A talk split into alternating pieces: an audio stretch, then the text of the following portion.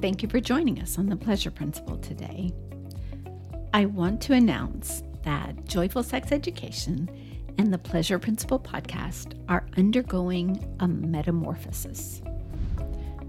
September of 2021 is the month that I pivot from general sex education to sexual well being in the context of multiple sclerosis and other chronic illnesses. I'll search for answers that no one has been able to give me, like does MS or its treatments affect the neurotransmitters that are necessary for a he- healthy sexual response? I'll face issues that I've pushed away for 28 years, like how do I continue to feel sexy and sexual as my health deteriorates? Or harder still, what cultural messages have I internalized that have left me believing that I and other disabled people are not sexy just as we are? I recently completed a webinar by the intensely thoughtful Dr. Zelaika Hepworth Clark. She reminded me of an Audre Lorde quote that I'd forgotten about. Here it is The true focus of revolutionary change is never merely the oppressive situations that we seek to escape, but that piece of the oppressor which is planted deep within each of us.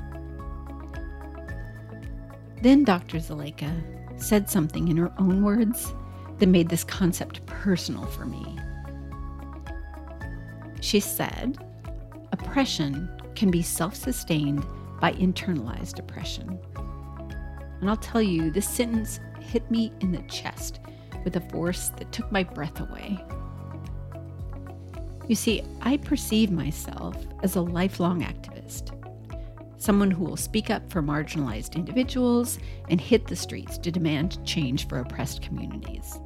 But the folks that I have steadfastly neglected, particularly since 1993 when I was diagnosed with a debilitating disease myself, are the disabled. I'm going to confess that some part of me felt revolted when I saw folks in wheelchairs.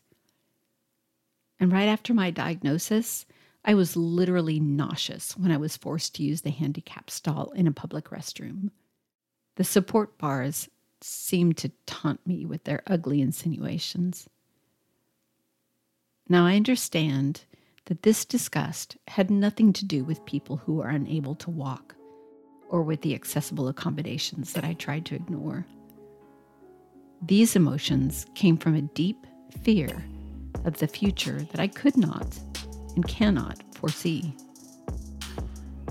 The truth is, we all have these buried anxieties that silently influence our perceptions and actions. The subconscious is where isms are born, and the culture we are immersed in is where they will incubate and grow if we don't consciously bring them into the light. In the summer of 2019, I was on the East Coast for two weeks of intensive holistic sex educator training. One of the segments of that training was three days of SAR, which stands for Sexual Attitude Reassessment. This training is designed to push buttons and cause discomfort. The idea is that if you're a sex educator or therapist, you need to have addressed your own issues before you attempt to help others address theirs. It's the whole get the log out of your own eye before you worry about the speck in mine concept. Now, I'll confess that I walked into that training with a fair amount of arrogant confidence on board. I thought, you know, I've been in therapy for decades. I've been an erotic dancer. I've been a sexually liberated feminist and a member of the leather kink community for over 15 years. Huh, just try to shock me. I do remember being vaguely aware of a cold chill as the shadow of a metaphorical skillet passed over my head. But I confidently ignored it and on the third day, when we covered disability and sexuality, that skillet landed. I went back to the B&B that night and descended into physical and emotional darkness that left me barely functioning. The stress of that moment, combined with the fatigue of the long days of training, sent me into a relapse. It was a moment of awakening. In the two years since, I have begun the slow process of coming to terms with the shocking level of ableism that has been embedded into every shadowy interstitial space of my being. I want to say that I've been thinking about the swath of disabled and chronically ill people that the coronavirus is leaving in its path. We all know that a certain percentage of the United States population is responding to this pandemic with willful ignorance and denial. I've seen where that will get you, and it's not pretty. And that's another reason to start listening to disabled folks that have learned how to embrace uncomfortable reality. My guest this month seems to have dealt with her autoimmune diagnosis with an eyes wide open bravery that I could not muster when I was diagnosed. When I asked her to be a guest on my podcast, she made reference to the doctors and experts that I usually interview and said that she felt like she was just a girl with a disease. And we laughed at that.